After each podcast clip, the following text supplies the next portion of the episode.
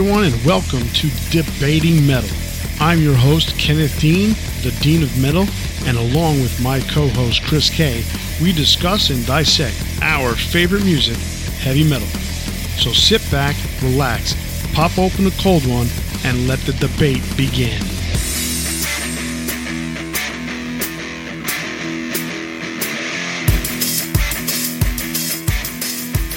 Welcome back, everybody, to Debating Metal. I'm Kenneth Dean, the Dean of Metal, along with my co host, Chris Kaye. We discuss and dissect the hard rock and heavy metal bands we all know and love. Each week, we also discuss some bands and albums you may not know that you should definitely be listening to, as well as giving our big four on various bands, albums, musicians, etc. And this week, it's episode 21, and we're taking a little detour from our head to head versus format with a concept called Odd Album Out. Chris, why don't you explain the bands we talk about each week have some truly stellar catalogs. Bands we talked about time and again have released classic album after classic album, but then suddenly a release drops that leaves you scratching your head. We're going to discuss these oddities and see if they have any merit. That's right. We're going to determine whether these albums deserve a second listen or if they should just remain a bad memory or we should just delete them from existence. and some of them we should. Mm-hmm. and later in the episode, you wanted the best, you got the best with this week's Big Four Megadeth songs. And we've got more rusty metal and freshly forged picks for you. But before we get to that, let us review. Last week on our 20th episode, we went head to head with ACDC Bon Scott versus Brian Johnson, and it was a good one. So if you missed last week's episode or any of the other ones, you can listen to us on all the major podcast platforms. And don't forget to rate us or leave a review. And we definitely want to hear your opinion on these extremely important matters. So send us an email to debatingmetal at gmail.com or go to our Facebook, Instagram, or Twitter pages and leave comments or messages and tell us what you think. Now, Chris, tell them what our big four was last week. Last week, along with our ACDC topic, we picked our big four ACDC songs. And with such an amazing catalog, it was a really tough one. Check out our list on Instagram and let us know what your big four ACDC songs are. So now let's go back in time and pick out some rusty metal. So, sticking with the 40th anniversary theme that we started with last week, this week my choice is Tygers of Pan Tang with their debut album Wildcat. Came out in August of 1980 and they are a new wave of British heavy metal band uh, along the likes of Iron Maiden, Def Leppard, Diamond Head, and all the other bands that, that came out around that same time out of England. This album was their major label debut, so they were one of the earlier bands out of the uh, new wave of British heavy metal scene to get signed. They got signed to MCA Records and they released this album, Wildcat. On the album, had some pretty cool songs. Um, Suzie Smiled, Euthanasia and Don't Touch Me There. And Lars Ulrich from Metallica is a huge new wave of British heavy metal fan, and this is one of the albums that I know he likes and that I know he chose some songs from uh, to put on a uh, compilation.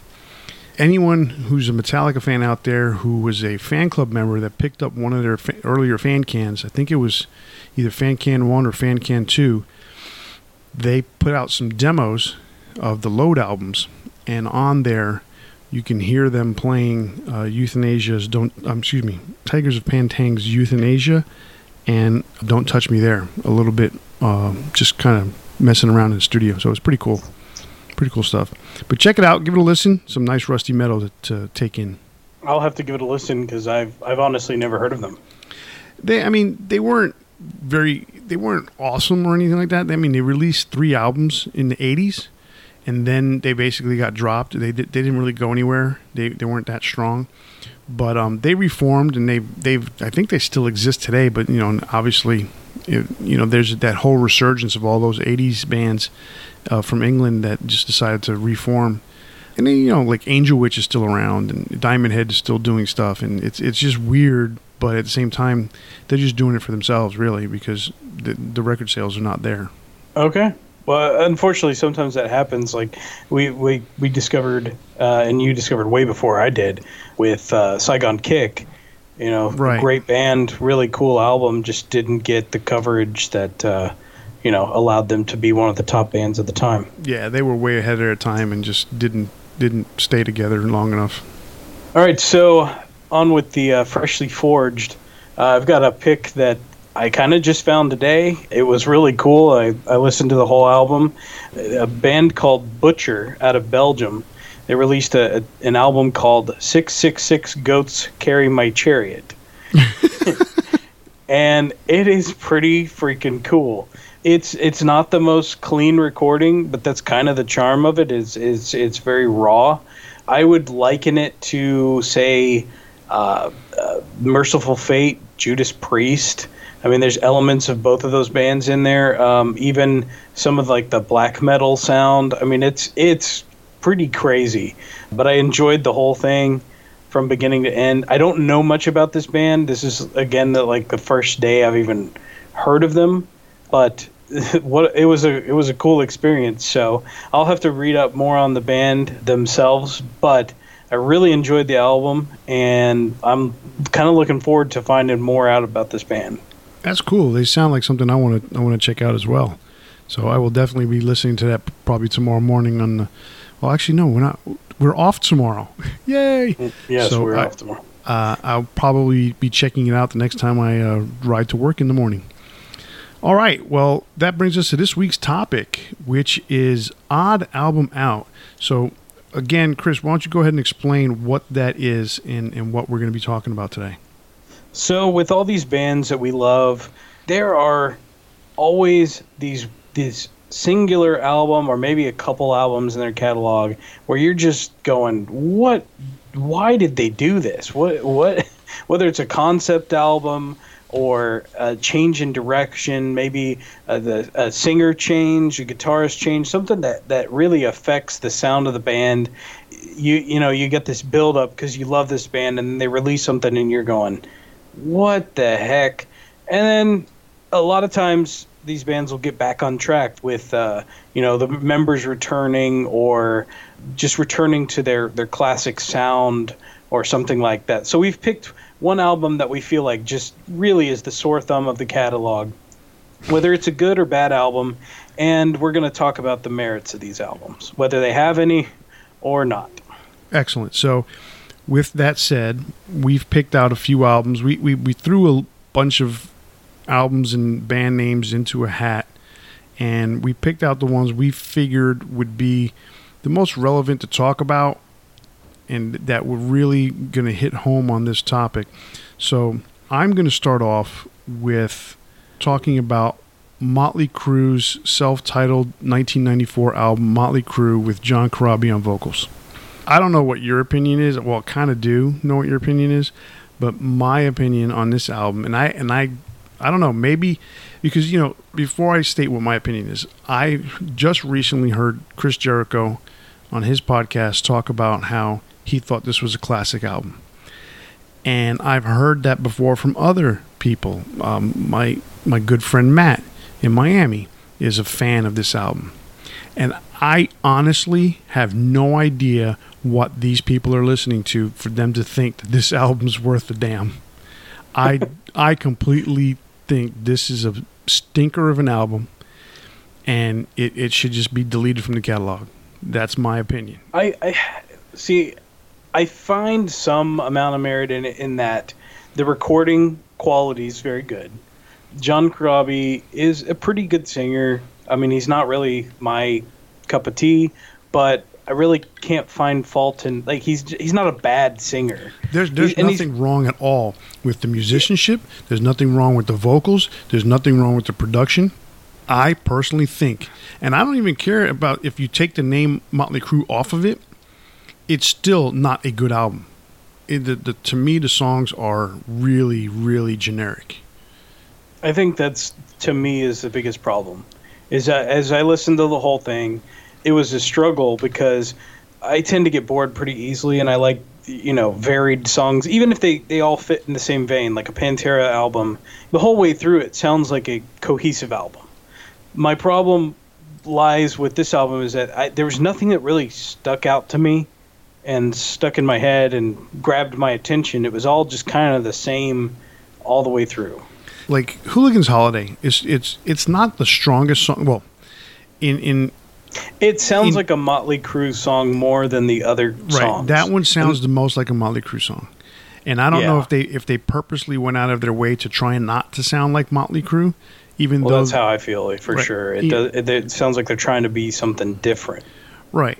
And uh, and that part of that also has to do with the, the changing of the times. This was 1994. You know, grunge was in full effect. You know, mm-hmm. and they had. I mean, they they took away. They fired their singer, Vince Neil, who had one of the more unique voices in glam metal, pop metal, whatever you want to call it, and brought in John Corabi, who is more in line with that kind of grungy, raspy kind of vocals that they may, well, obviously, they were looking for. Yeah, Hooligans Holiday, you can sit there and say that's a Motley Crue song, but that song doesn't even stand up to the rest of their catalog when you think about it. No, no, no, it, de- it, definitely doesn't. But that's one of the best songs on the album. You know, you listen to Power. See, to- I don't, I don't agree that it's one of the best songs of the album because I really, I think there's other songs that I enjoyed more because it didn't sound like somebody trying to be Motley Crue. It just sounded like this new band, and that's kind of my problem with the album as a whole is that it doesn't feel like Motley Crue. And then they stuck the name Motley Crue kind of arrogantly on there, like, "Hey, even with Vin- without Vince, we're still Motley Crue." And that's kind of the uh, the vibe I get from the whole thing is like they're trying to almost prove to people that, "Hey, we're still Motley Crue," and and it just sounds kind of shallow. And I agree you know, and, and that's that's one of the reasons why I don't like it. But at the same time, even if you if they change the name on on the on the cover, call it whatever you want it. Call him Uncle Jack because that you know that's one of the names of the, the, the songs on the album. The whatever the band is, the four players in that band came up with an album that just doesn't stand the test of time, in my opinion. It doesn't hold up. The song, what I think people are are fooled by is the production because it is so good because it is a Bob Rock produced album. Tommy Lee and I sounds definitely excellent. feel that as I was going to say, it feels like a Metallica album. Oh yeah, I mean Bob Rock produced it, and it's clear as day. You know because he he's the one who has produced the best Tommy Lee drum sound for Motley Crue, and it sounds great. And and you know the the guitars sound great. The album sounds awesome. There's not I can't take that away from him, but you know, the songs are just not that good. That there's not that many hooks on the album. For the most part, like three or four songs just plod along. I mean, they don't get any faster than Hooligans Holiday. In some cases, there's a few songs. I mean, there's one or two that are faster than that, but as a whole, the album just kind of plods along. I, I well, don't I, th- I think get that's, it. I think that's one of the things that I don't like about it is that it's a Bob Rock produced album because Motley Crue had always had this kind of gritty, dirty sound that this is just almost too clean. It just sounds like a what's what's the term like a a um, cookie cutter. You know, this is a kind of a grungy rock band that you, you, it could be anybody. Yeah, it doesn't. It doesn't sound unique to me. It just sounds like this the same old same old that other bands were doing at the time. But, and but that's the testament to the songs. See, because you know, Bob Rock produced you know, uh, Doctor Feelgood, and that album's awesome. So it's not a Bob Rock problem. The no, I didn't mean specifically. I just right. mean that the, the the whole vibe of the album. There's nothing unique about it. I don't know why it is that people think that this is such a good album. I, I don't I don't get it. I mean, misunderstood is a you know the beginning is is a uh, a ballad, kind of speeds up at the end, and, and the speed up doesn't really help the song. They they say misunderstood way too many times before it speeds up. It's not my thing. I hate for us to be considered bashers, but this is this episode is about bashing, unfortunately. But I'm a fan of Motley Crue.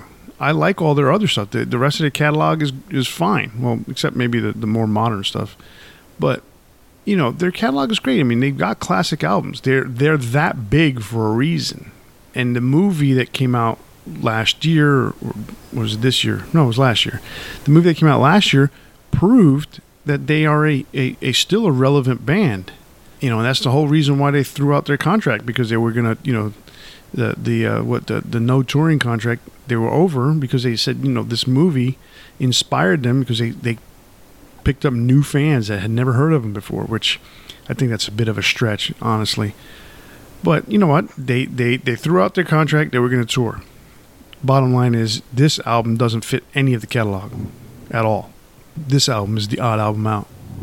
Oh, for sure. All right, yeah, I completely agree. It's uh, it to me, you know, having followed all these these really stellar albums from that band. Obviously, this was a time period that they just couldn't coexist with Vince. They had to do something different, but I just feel like it's too different for my taste, and also just nothing stuck out to me that that made me excited to listen to it.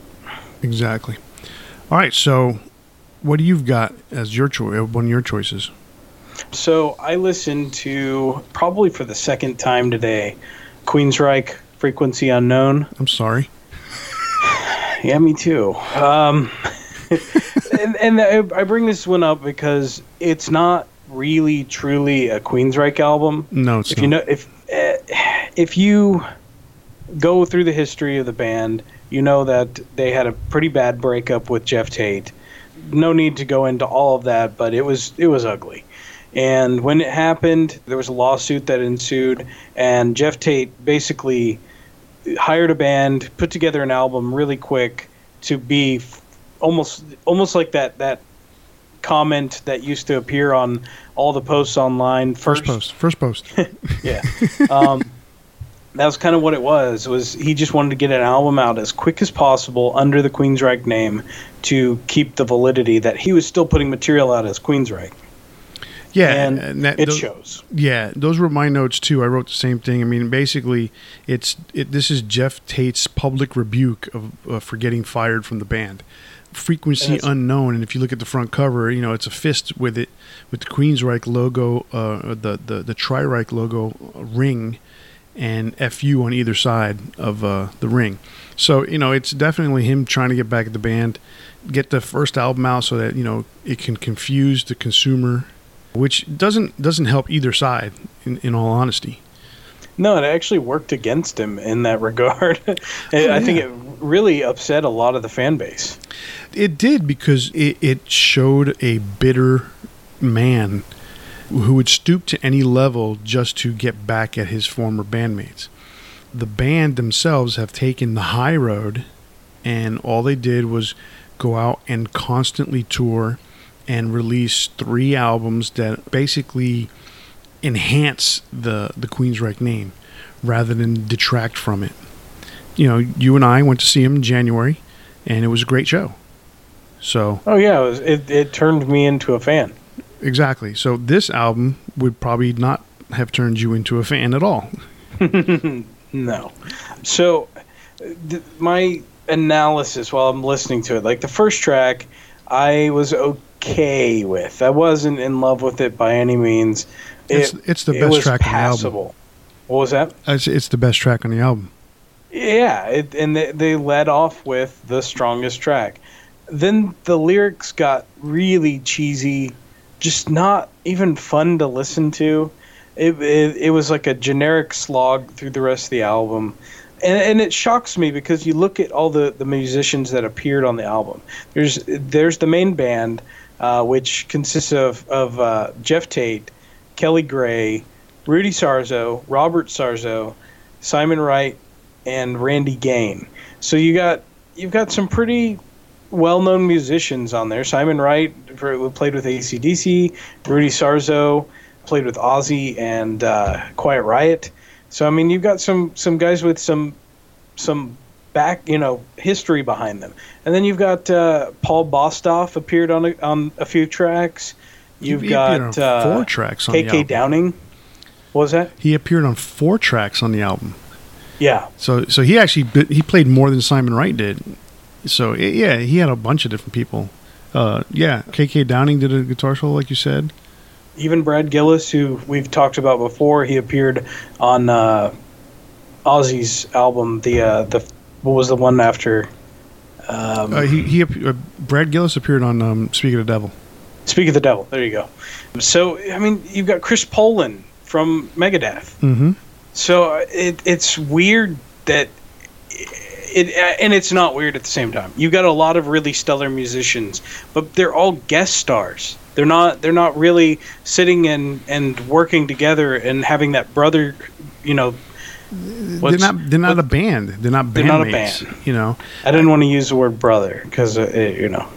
Right. I want to. I want to be inclusive.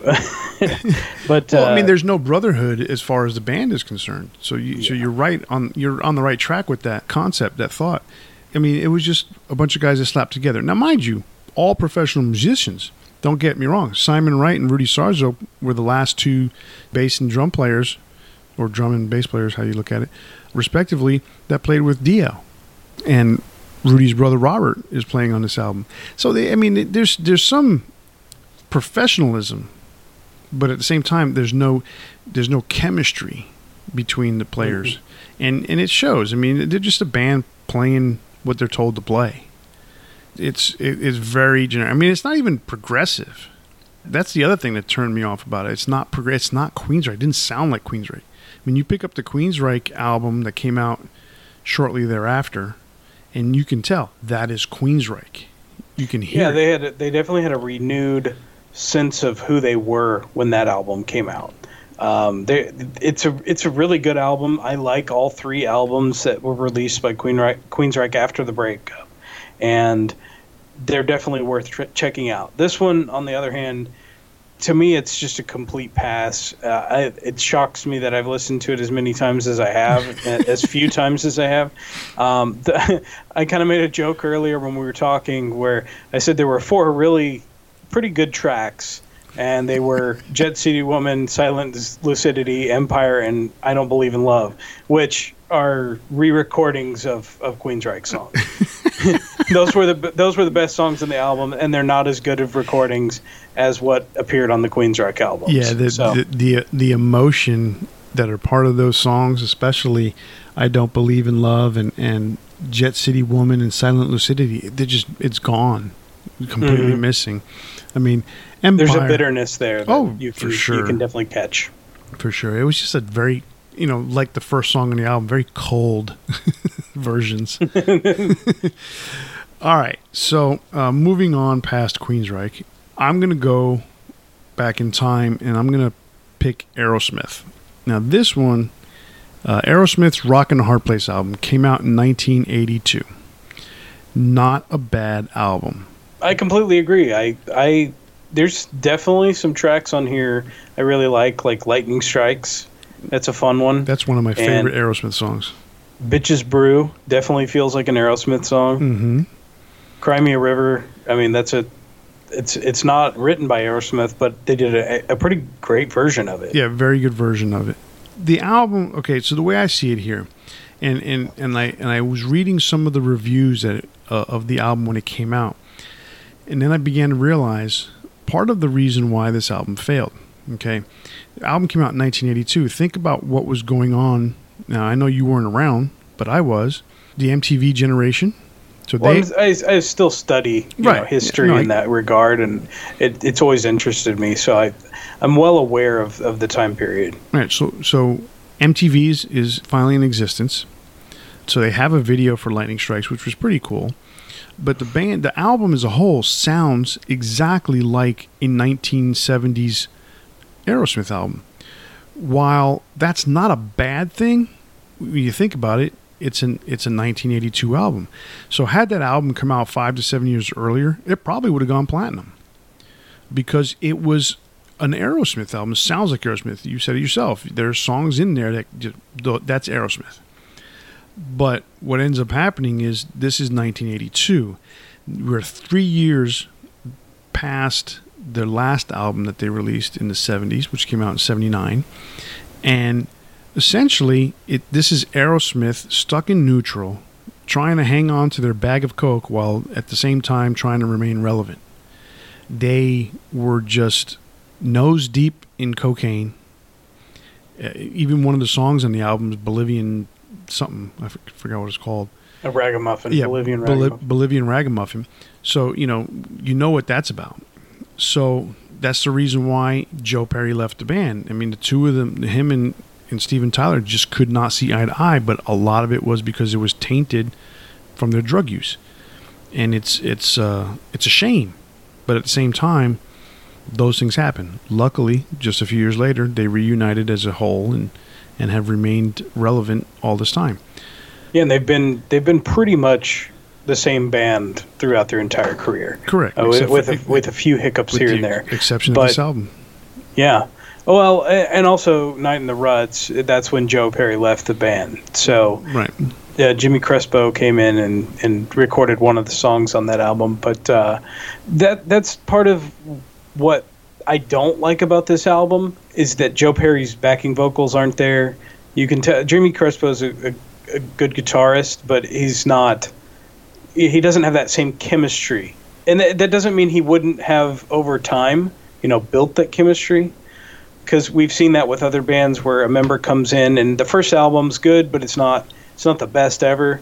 But he Joe Perry's the guy, you know, that belongs in in Aerosmith. Of course. So that's that's kind of the downside, but it is a good album. It, it there's I don't really find a lot of fault in it. It's a it's a fun listen. I it's not one of those that I just think, oh man, this is the weird. This this is the album that just kind of ugh. It's it fits with the catalog. I say keep it in. Right, it, exactly. It, it definitely fits with the catalog. Unfortunately, though, the, the band, obviously, because there were two players not in the band at the time, don't recognize it anymore. And that's a shame because there are, like I said, there are some good songs on there. Uh, Jailbait's another good song that's on that album. You know, so as much as we we need to keep it, unfortunately, the band doesn't re- doesn't like to think about it so much, but it's still a good record. And so, yeah, definitely going to keep that in the collection. So, what's your next album? So why don't we talk about uh, Testament, Demonic? Okay, let's do that. So, Testament, Demonic, I like the album.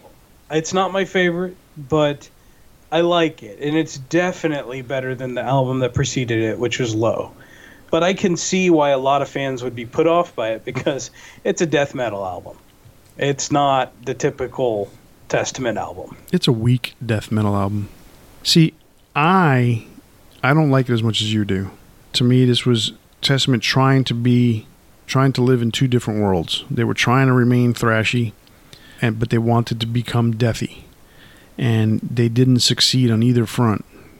And and unfortunately, just the album to me lacks lacks a focus that if they knew that this was uh, this was a certain sound that they wanted to be, then you go for it. But they kind of like they still wanted to be who they were, which was a thrash metal band.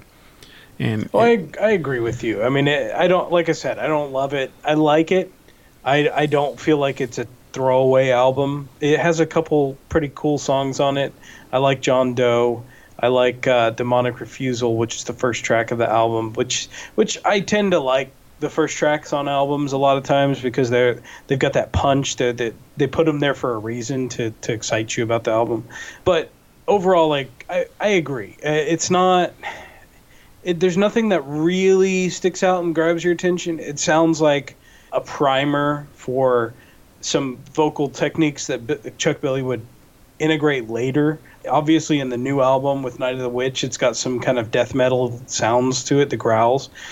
But um, I, I, don't disagree with your assessment that it's a weak death metal album, mm-hmm. which it's kind of crazy because Gene Hoglan is playing drums, and he, I mean he's he's one hell of a death metal drummer, and his performance is great. Right, exactly. I mean, it's it's not because of him that it you know that it doesn't come across as deathy.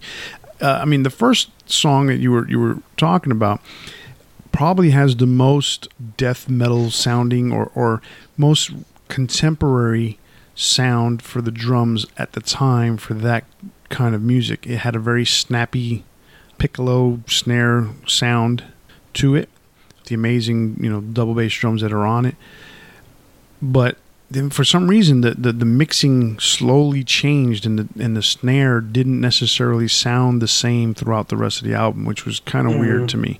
It's like if you're gonna come out with this sound, which is part of the death metal sound at the time, you need to stick with it. Yeah, be you, consistent. Exactly. And and I think that was another thing. I was like, you know, I go to the second song. I'm like, well, this already doesn't sound like the first song. There's a difference between changing keys and you know going from you know D to C or whatever it is you want to go for. But when you completely make it sound like there's a different drummer because the sound of the drums change, then there's you know that's where things are like, what are you doing? Um, and, and some of that might have to do with maybe the, the, that song or the first song was recorded in a different location. That has a lot to do with things. And sometimes this has a lot to do with how the vibe of the album ends up being. There's no consistency because you're not being consistent in one place. That that's happened before too. Yeah, I tend to think that part of it was that this wasn't the same exact lineup from the previous band. I mean, you had actually a pretty heavy difference. You had Chuck Billy and Eric Peterson, I believe, are the only people that carried over. Correct. So it's a, and it's a pretty different style. Even like Low was a different style from what they were doing before too. So it almost felt like they were just trying to find their feet, and unfortunately, it's just it's not a great album. It's it's an okay album. It's got a few cool tracks on it, but it doesn't stand out in the catalog. No, and what's unfortunate is that I, am all for a, a, good growl. I don't have a problem with, with growling vocals, but even on the album itself, he he went back and forth, sort of kind of what he does now. But now he does more of his regular vocals, and then uses the growl as an enhancement. Where on this one, he was growling the whole time, and almost you know almost to some degree like the way the uh, the new wave of American heavy metal and metalcore is, where they use the clean vocals as an enhancement, and it doesn't work for Testament. Yeah, I, I mean, because I like Chuck Billy's vocals later in Testament's career. I've really enjoyed this new album. What he did with uh, The Gathering was he took his old vocal style and mixed it with the death metal growls and it was really a good album. I really enjoyed that, but this was to me, this was the pre- the almost like the preparation to the next stage of what they were going to do, uh, and that started with the Gathering and went on through the rest of their career. So right. it's a little hiccup in the way, but I don't think it's a bad album. I think it's just an okay album. Okay, that's how you feel about it, and I respect that. I'm not on the same plane as you. but that's cool, man. I, I like I said, I don't think there's anything wrong uh, when we when we have differing opinions because that's just that's what the whole show is about. You have your opinion, I have mine. and some people have one in the middle. That's right. So, w- with that said, we're moving on to Deep Purple. And this one, I think we're going to be very similar on our opinions. this one. I think so. All right. Yeah. So, this Deep Purple album is the album that Jon Lord doesn't recognize. And well, Jon Lord's no longer with us, but at the time when he was alive, he did not recognize this album. This is Slaves and Masters. It has Joe Lynn Turner as the only appearance as the vocalist for Deep Purple. This album came out I want to say it was 1990. 1990, yeah, late 1990. Yeah, and uh, it sounds to me, not, not sound wise, it sounds good. Roger Glover is a great producer, uh, very consistent, uh, knows what he wants, knows what he what he wants to do, and, and he gets that sound. However, what throws this album off is that you have three fifths of Rainbow the, the, the classic, or, or not classic, because the, the Ronnie James Dio era is part of the classic. The the era of Rainbow that was most successful: Joe Lynn Turner, Roger Glover, Ritchie Blackmore. The commercial era, right? I would I would call it, yeah. Exactly, and then at the same time, you have four fifths of classic Deep Purple, the Mark II Deep Purple. So. It, there's there's a real fine line that, that Ritchie Blackmore is trying to play on both sides. He wrote some songs that are definitely Deep Purple songs, bluesy. I mean, it's record. It sounds like Deep Purple. And then there are songs on there. I mean, there's one song. I think the third song in the album. I can't remember the name of it right now. Has a really heavy riff. It was uh, "Fire in the Basement." Yes, "Fire in the Basement." Real heavy riff. The song was probably one of the better songs in the album. However, the song suffers from a, a really weak chorus, in my opinion. I think that's what the whole album suffers from. Just the choruses are not there, and it, there's not a lot of melody in the chorus. There's there's good melodies in the in the the verses, but when it comes to the chorus, and some pre-choruses are okay, but then all of a sudden it hits the chorus and like what's the one song on there? It cuts uh, this cuts deep or something like that. Uh, the cut runs deep. The cut runs deep. That song is a pretty decent song. Probably, to, in my opinion, the best song on the album. But the cut runs deep is that chorus part of it is just a, a letdown. I, I kind of felt that way. Uh, kind of all through the songs. There was always something about each song that I was like, "This is cool," and then it just went nowhere. And that it just it, nothing ever really just stuck out and appealed to me. Uh, and and exactly what you talked about with it being very rainbowy. Mm-hmm. It just it, losing or, or firing Ian Gillan. Almost the band should have just quit right there, at least for a little while until they reunited, because it just comes off as I and I don't know what the rest of the band was thinking. Like this is a good idea. Let's let's combine Rainbow and Black and and, and sorry not Black Sabbath, but uh, Deep Purple, because well, it just it just comes off as as Rainbow. But, they were actually looking for Jamison, the the guy from Survivor, but Survivor, I believe, reunited uh, at that time, and he was unavailable. So Joe Turner was just, I guess, sticking his nose in the right place at the right time for him, and he uh, he ended up with the gig. If you're going to go with someone you know, Jamie you go Jamison with in Deep Purple, kind of taking that same kind of role of David Coverdale almost. Uh huh. Yeah. Because their vo- their voices aren't the same, but they're they're in the similar range. So I could see him him doing something like that. Yeah. I I, I don't like Joe Lynn Turner for Deep Purple. He didn't have that same fire in his vocals that Ian Gillan or David Coverdale has. You know. No, not so, at all. I mean, again, as a whole, the album just to me lacks from poor choruses, which I think if if the songwriting or the arranging may have been a little bit better, um, but I think in this case they left it up to, you know, Ritchie Ritchie brings in the riff and, and Joe Lynn Turner brings in the melody and that was that's that's what it was. I mean, they were trying, I guess, to rekindle the old spark that they had in in those three albums on Rainbow. It just didn't work, you know. And and Joe Lynn Turner brought one of his own songs that he had brought in, uh, "Too Much Is Not Enough." Now, I mean, it just that was so generic. It's like, come on, you know. The the other song that was on there was a song called "Love Conquers All." So you, you've got 1990, you've got Deep Purple basically trying to stay relevant, and they come out with this song "Love Conquers All," so they can come out with a, a, a basically a love ballad, so they can maybe have a hit on the radio so that they can maybe sell some more tickets and get some more chicks at the shows. And it just it didn't work at all. I just feel like that's a that's definitely a Ritchie Blackmore thing because he was always trying to do the same thing with Rainbow, and try to get them to be more and more commercially accepted, especially in the U.S. And that just totally sounds like a Ritchie Blackmore thing. Yeah, and and you know the ballad again, 1990. So you know the grunge is starting to hit, and there are some bands like Firehouse that were able to succeed with ballads. Cinderella succeeded with ballads. Poison was was still still relevant with ballads on the radio, but this song just does not. Love Conquers All just does not cut it as as a song that was going to be on the radio and and sell a million copies. It just was not there.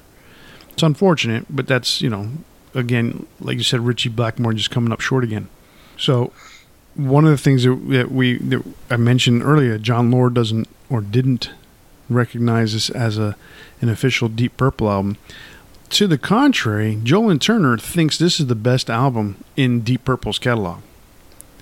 You know, uh, of course he does. and he says, he says, well, you can, you know, I can name every single song on the album you know what what other album can you say that for of course joe because you were the one who wrote most of those songs you know so of course you're going to remember every single song on the album. So if you're not if you're not connected to an album you're probably not going to remember all the songs but he's connected. So it was a it was a, re- a weird comparison on his part. He made the album so of course he thinks it's you know he's he's going to stand by it. So he, of course he thinks it's great but unfortunately i mean uh, there are but there are are singers that are a little bit more humble, and will say like Ripper Owens is not going to pick Demolition as his his favorite Judas Priest album. He's just not because he's he's a fan of the band before, and he's it, it was more than just a self-serving thing. True. So, I mean, Joe Lynn Turner was one of our uh, highlights when it came to the uh, uh, musicians living off their legacy. So, yeah, just, that just goes hand in hand with that. All right, so we come to Megadeth with Risk. Risk. There's a couple albums I could pick in Megadeth, but I think this is the one that everybody knows. This is the one that everybody goes, "Ooh, what is this?" Gives everybody an eye twitch. a little bit, yeah. I will say this: there are a couple songs on Risk that I actually like, and that's coming from a guy who likes heavier music. what what songs are those? I like Crush 'Em is not horrible. It's an it's an okay song. It's interesting. It has you know it has like a gladiator kind of feel to it. And the other one is i'll be there. I like i'll be there. It's it's a pretty good song. I think it gets missed by just about everyone because it's seven songs into a pretty bad album. So but I, I, I actually like that that song. I was listening to it going to the supermarket earlier right before dinner mm-hmm. and my assessment when I was listening to it. This was, and, and you and I have spoken about Dave Mustaine uh, at length before, and I've I've said this before. Starting with Countdown from Extinction, Megadeth headed more and more into a heavy rock as opposed to heavy metal, hard rock direction with each progressing album. So there was Countdown to Extinction, there was Euthanasia, there was Cryptic Writings, and then there was risk. And they progressively got, you know, quote unquote slower, quote unquote lighter. There were some highlights in the uh, on each of those albums that were quick, that were thrashy, that were speedy, but all of a sudden you get down to risk. From 1992 when Countdown came out, all the way to 1999 when Risk came out. And it just shows that Dave Mustaine was trying to, you know, what's the word?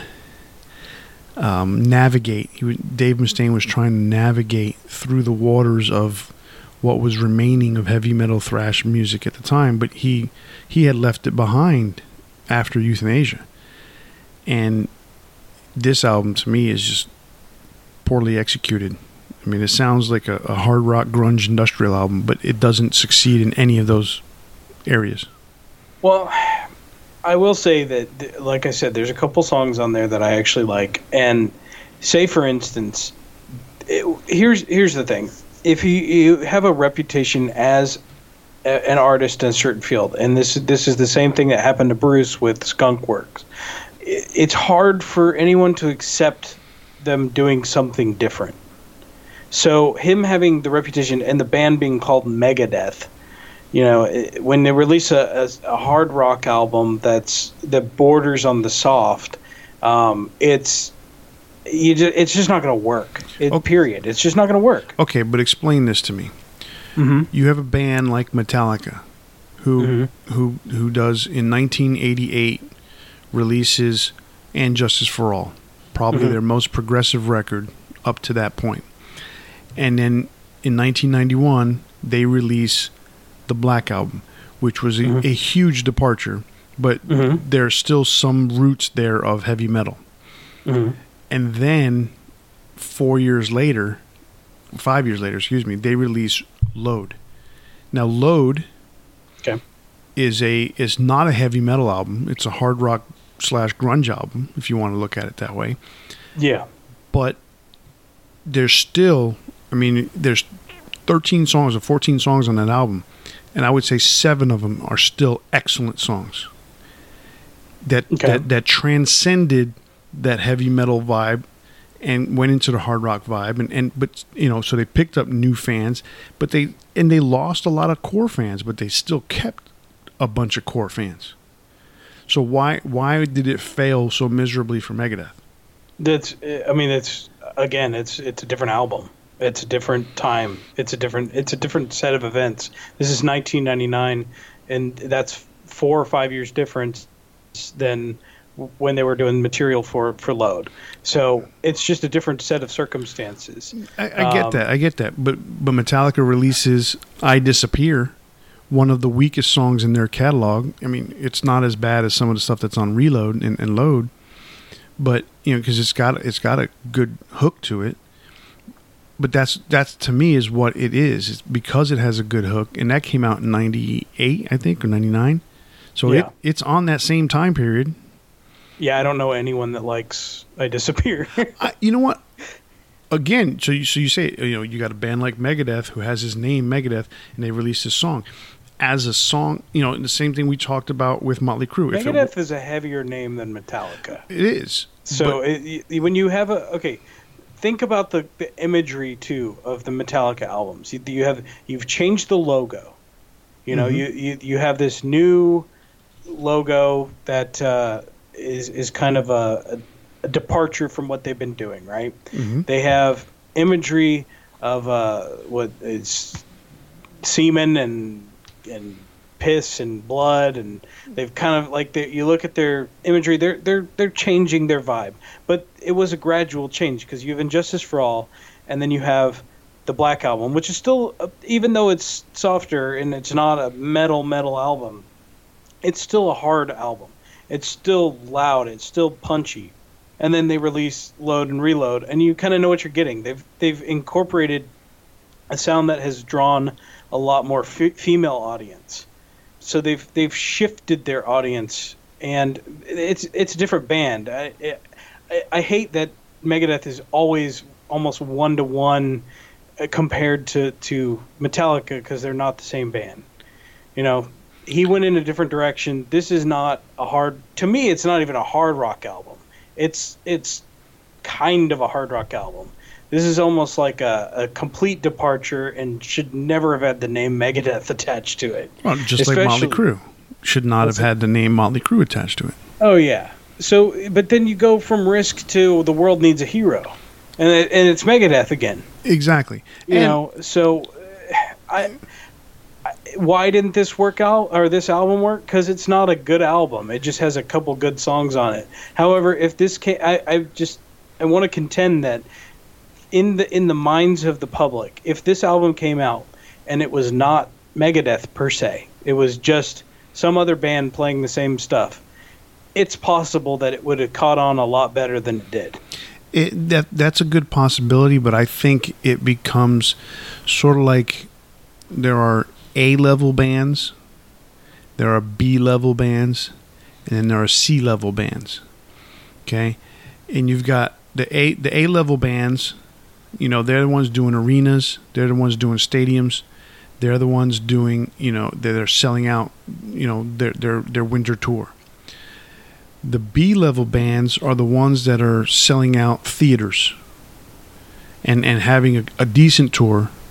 And then the C level bands are the ones that, that just can't get past the club. Okay? To me, this album, if you don't put Megadeth on it, you can't play more in the club with this album.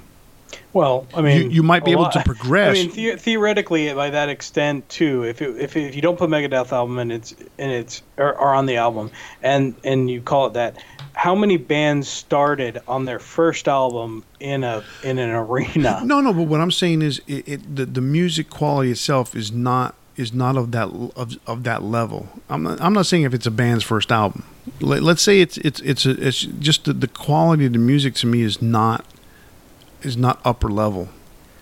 Okay, and that's that's to that's why I make that comparison to Metallica because as much as Metallica changed, because Dave Mustaine has always lived in the shadow of Metallica. Megadeth has always lived in their shadow. Okay, even though when they went at the height of Megadeth's popularity, they they cast their own shadow, and and they were they were at the top of their mountain. They those you know those two albums. Um, Rust in Peace and Countdown for Extinction were amazing.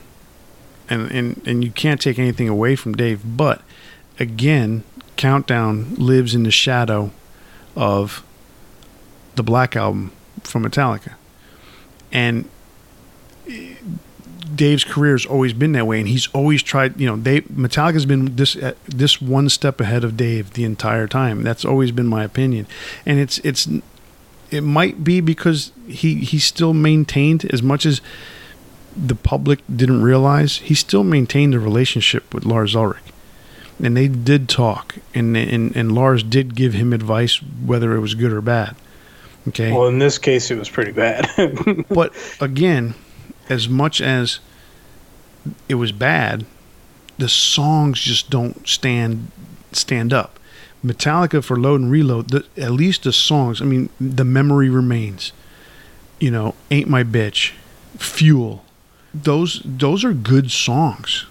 Whether they're yeah, not the between same. Between the two albums, there's one good album. Yes, there. There's you know, and that's fine.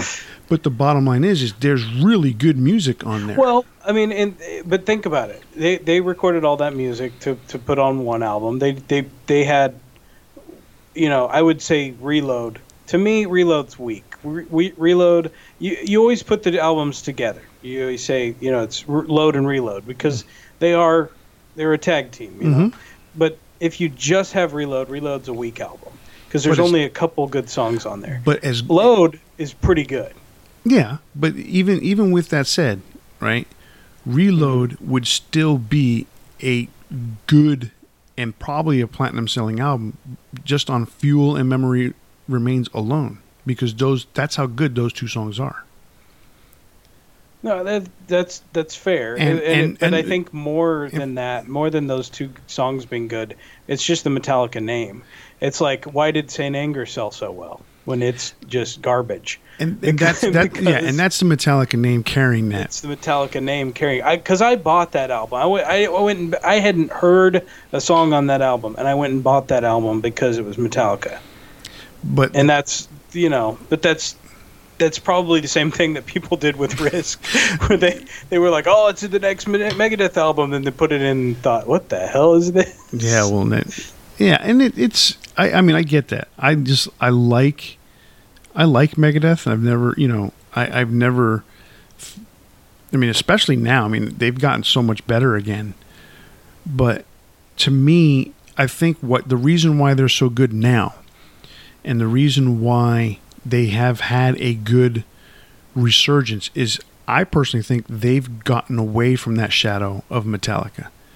And Dave has finally decided to do what he does best, and that's just do what he does play very technical guitar, hire a really good guitar player to go along with him, and play good music. He has stepped away from that shadow. But until until in that really until Risk, he had lived under that shadow. But because Metallica went away for those years, and you know, and the world needs a hero, and the system has failed, all basically came out. You know, put it on now. Risk, the world needs a hero. System has failed you know that came out right after Saint Anger, but that they those three albums just separated. I mean, and mind you, Risk is is a complete departure, but when they came back to World Needs a Hero, you know, World Needs a Hero, System of Fail is is is Megadeth stepping away from the Metallica shadow. Well, I think here's here's part of it too, was they had been competitive in a way you know, like we talk about wrestling from time to time, where you know, when the WWF and the and the WCW were around, they were always kind of pushing each other to to go to the next level, and I think that kind of competitiveness that was there in those early albums that once Metallica started straying away from what they were doing, that competition in a way was changed because it was, it was almost a, a left turn you know? Yeah, but, so, but Dave took the same left turn. See, when he did euthanasia, he's like, but it's but it's not natural for him, and that's why it's good that he went back to his style with right. the world needs a hero because exactly. Metallica never really went back to the same what they were doing before, whereas Dave went back to to thrash metal. Right. They uh, Metallica never went back, but they they have they they were able to successfully combine all the elements that they've did in their in their past for these last two albums, and they've gotten better. You know, this last album, Hardwired, was was an excellent album. had a lot of had a lot you know little things here and there that that pointed back into their history. And so they, I like the album, but I, I wouldn't put it in the top. You know, for me, I wouldn't put it in their top four albums. But whereas I would I would probably put Dystopia up there. I right, thought Dystopia right. was fantastic. No, Dystopia is one of Dave's best albums. Yeah, and I agree with you. I'm not going to put Hardwired in there in the top 4 mm-hmm. because you know the top four albums are, are kind of hard to beat. But I'm going to put it. I'll probably put it number six behind behind the first five. I'll put that number six uh, above Load and Reload. Uh, definitely above Saint Anger and above Death Magnetic but it's not gonna it's not gonna go ahead of Kill 'Em All, Ride Lightning, Master Puppets, Justice, or, or, or the Black Album. Where does it fall with Lulu? It's it's it's really close. Lulu's really close. it's not All a right, Metallica so, album. so, you know, we talk about Megadeth, and and you can clearly tell that I that I I'm a huge Megadeth fan and uh, I think you kind of have a little bit of a love hate relationship with them. It, but, it's uh, weird. I, I, like I said, I don't hate Megadeth. I like the Dystopia album. I like, I mean, even Super Collider, which was, again was another attempt at them at Dave being commercial. Even that, at least, was heavier than Risk. I don't think it was an attempt. I think, see, sometimes I think bands do this where they, they, they put out album after album, and maybe certain aspects are just not working.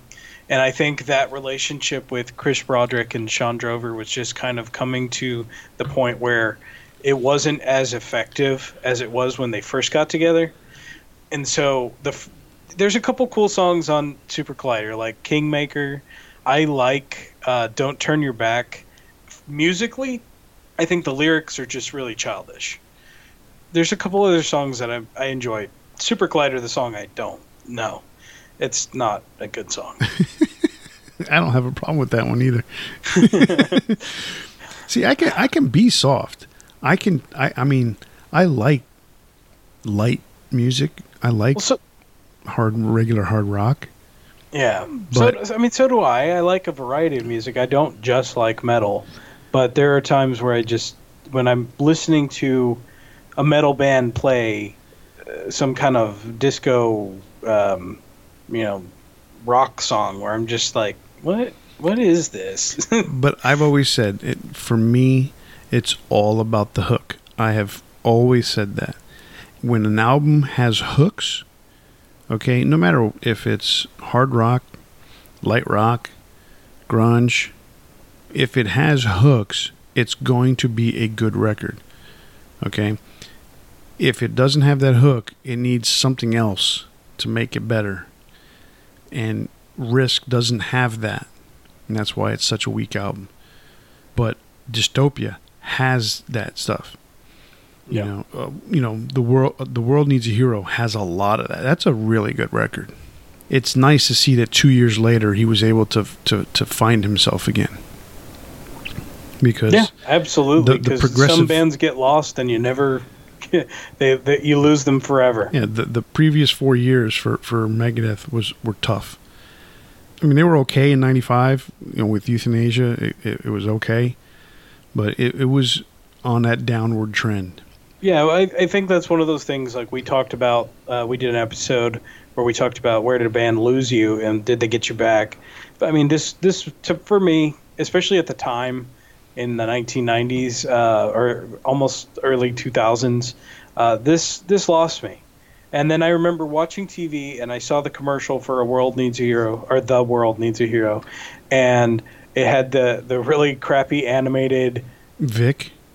Yeah, Vic coming out of the guy's chest, and it, it was it got my attention, and the riffs were cool, and so I was like, I think Megadeth is back Yeah, I mean that's a really good. I, I, I love that album. I mean, it to me one, two, three, four, five, at least five songs are really really good on an mm-hmm. album. So if you got five songs on an album, that's that's pretty damn good. I mean, that's to me that's like most of one side, you know, on a record. So So speaking of Megadeth, that brings us to our big four, and we have our big four Megadeth songs this week. So since I started off last week, Chris, why don't you go ahead and start off this week? All right, so uh, number four is uh, "Angry Again." I, I I'm a big fan of that song. It's one that kind of gets stuck in my head, and it I don't get upset that it's stuck in my head. So uh, definitely "Angry Again." Uh, number three, "Peace Sells." Uh, it's just such a great song. It, you know, it it's it's an iconic track. It's from early in their career. It's raw. It's it's got a great message, and I I just absolutely love that song. I thought that would have been higher up your list. Well, uh, listen to number two and three. two and one. oh, my bad. Two, no, two and one. Uh, that would be "Kill the King" at number two. I adore that song. It's such a cool riff. It's uh, some for some reason songs about killing kings just tend to be great, as uh, we we discussed with Rainbow, and uh, this one this one is uh, not a disappointment.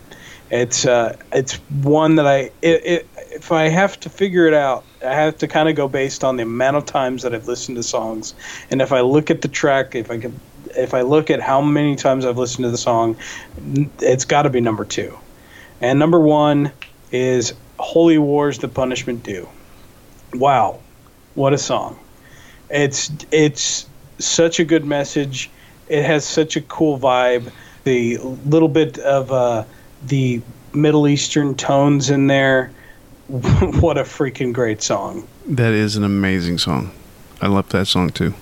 It's it's it's tough because I like so many Megadeth songs, but at, at, the end of the day, that one is always number one in my head.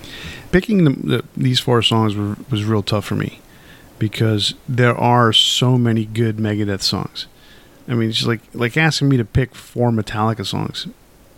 I have two that I guarantee are there, but after that, it's like mm-hmm, I don't know, you know. But Megadeth is the same way. I mean, there's they have so many good songs. Mm-hmm. Um, and even even the early ones, as you know, they were they sounded like crap, but there were some good songs. I mean, Mechanix and Killing Is Your Business; those are good songs. Did they oh, make, absolutely? Did they make my list? Let's find out. All right. So number four for me is Thousand Times Goodbye." Speaking of the World Needs a Hero album, I love that song. One. I love that song. It's got the melody up and down that song in between the verses and the chorus are awesome. I mean, that's that's Dave Mustaine at the top of his game when it came to writing lyrics and melodies. I mean, it's a cool story when you talk about you know his girlfriend cheated on him and and and the story that she tells and and basically this the chorus is his reaction back. It's really cool. Um, number three for me, "Skin of My Teeth" from the Countdown to Extinction album. What a way to start off the album. Basically, that's a good one too. Yeah. Basically, telling the story of of when your ass almost killed yourself. you know, being reckless.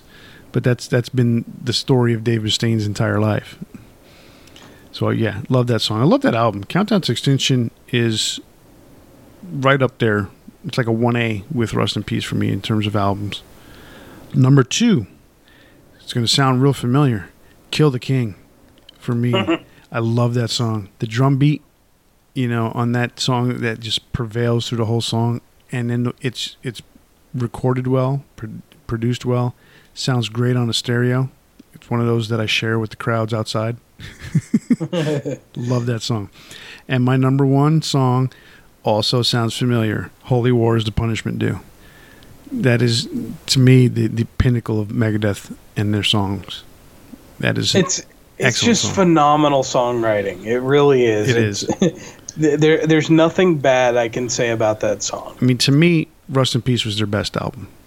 To me, Megadeth's number one album. And that was the the first song on that album. And that's it was really and, and you what think a killer way to start it. Yeah. Oh yeah. I mean, when you think about the songs that are on there, you know, Tornado of Souls, Five Magics, uh, Hangar 18, which is a staple, Take No Prisoners. I love that song but Holy Wars just stands out far and above the rest. So that is our show for this week. Chris, what do you got? Be sure to tune in next week when we'll debate which band led by the metal god Rob Halford is better, Fight or Halford. We'll also be back again with more rusty metal and freshly forged recommendations. I'm Chris Kaye. On behalf of Kenneth Dean, remember always turn it up to 11.